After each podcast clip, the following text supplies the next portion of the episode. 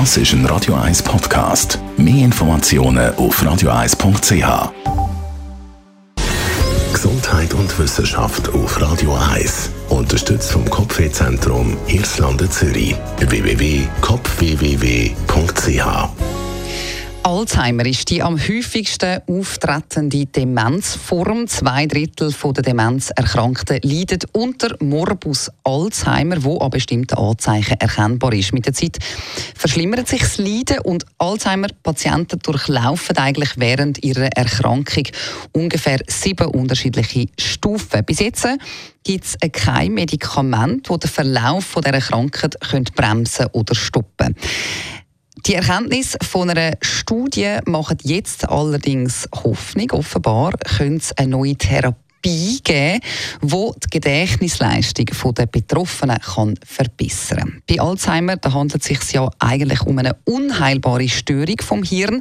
Mit der Zeit sterben die Nervenzellen ab und die Betroffenen die werden dann immer wie vergesslicher, orientierungslos und auch verwirrt. Der typische Gedächtnisverlust der wird so erklärt, dass bei Patienten die Bildung von neuen Nervenzellen ähm, denen sagt man auch äh, adulte Neurogenese, die ist gestört. Und die adulte Neurogenese, die findet vor allem im Hippocampus statt. Das ist der Teil vom Hirn, wo eben das Gedächtnis auch hocken tut. US-amerikanische Forscher haben äh, jetzt allerdings etwas geschafft. Ihnen ist es nämlich gelungen, bei ausgewachsenen Mäusen mit Morbus Alzheimer die Bildung von neuen Nervenzellen im Hirn anzuregen.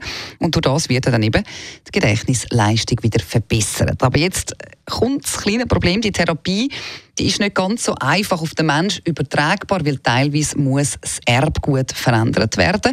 Weil die Neurogenese, die ist in einem gewissen Maß auch bei Erwachsenen am äh, stattfinden, aber die Autoren von dieser Studie erhoffen sich einen ähnlichen Effekt beim Mensch eben auch durch eine andere Möglichkeit und das wäre eine sogenannte tiefe Hirnstimulation. Das ist eigentlich ein Hirnschrittmacher. Den setzt man ja beispielsweise auch schon bei Patienten mit Parkinson erfolgreich ein. Weil der vollständige Therapieansatz jetzt noch nicht ganz reif ist für die klinische Anwendung beim Mensch, sind natürlich weitere Experimente nötig, äh, an grösseren Tieren zum Beispiel. Das wäre der nächste Schritt. Aber ich würde sagen, es ist sicherlich ein spannender Weg in die richtige Richtung.